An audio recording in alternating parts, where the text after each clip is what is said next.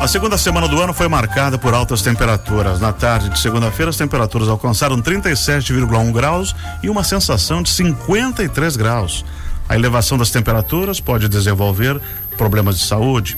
Por isso, é preciso redobrar os cuidados, principalmente com grupos de risco, como idosos e crianças.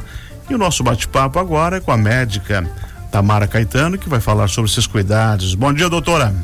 Bom dia, tudo bem? Tudo ótimo. Conta pra gente aí o que é que acontece quando o corpo tem de enfrentar temperaturas altíssimas, como ocorreu nessa semana aí, com sensações de 54, 53, 50. O corpinho sofre, né? Com certeza. Nosso corpo não não está adaptado a temperatura tão alta, né?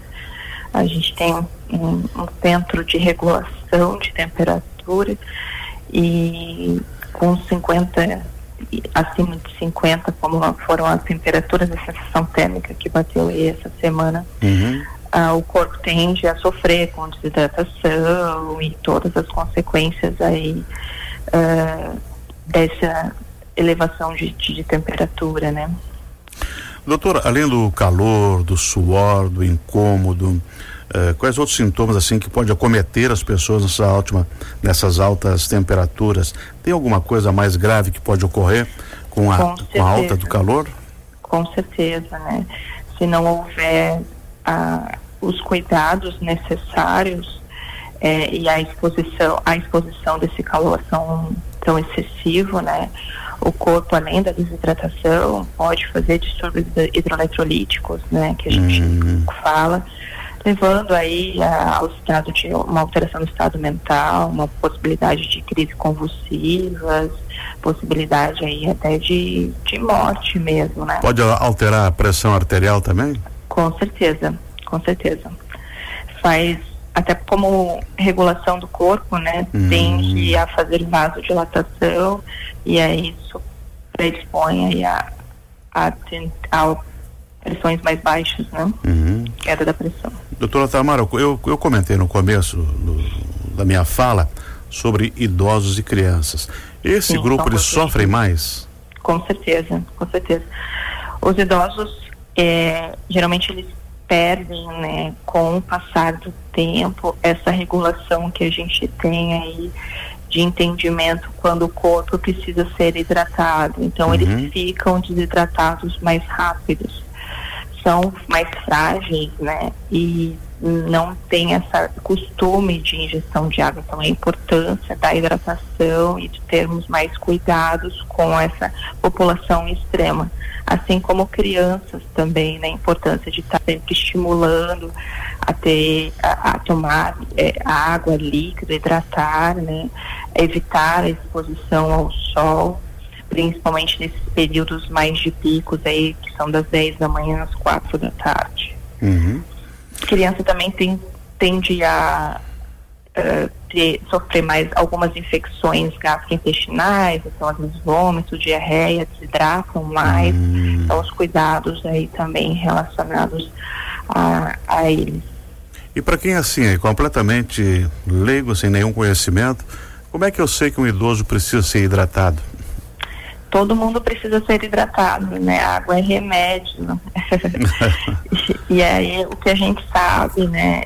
E é um cálculo básico para qualquer pessoa, mas obviamente que pode diferenciar de, dependendo de comorbidades, mas é 30 ml de água por quilo de peso durante o dia. Isso para um para uma pessoa de uns 70 quilos, é mais ou menos uns 2 litros de água ao dia. Uhum. E aí eu digo água, mas, né, uh, hidratação realmente, né.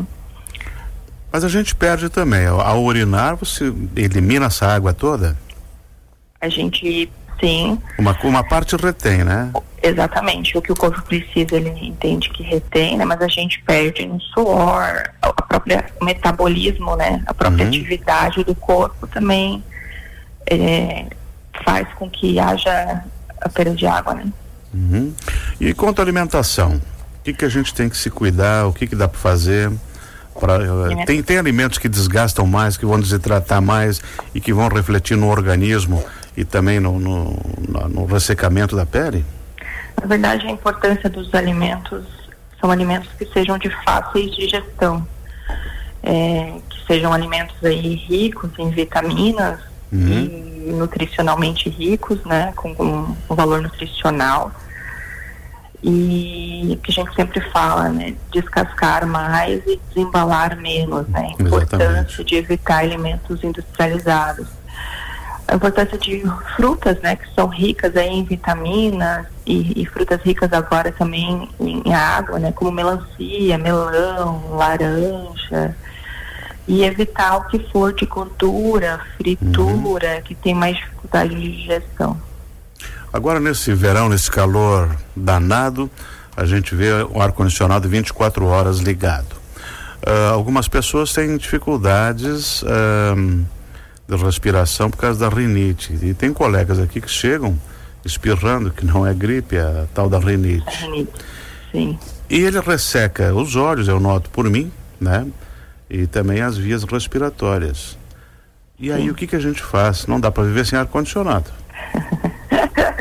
com esse calor de Joinville não dá, né?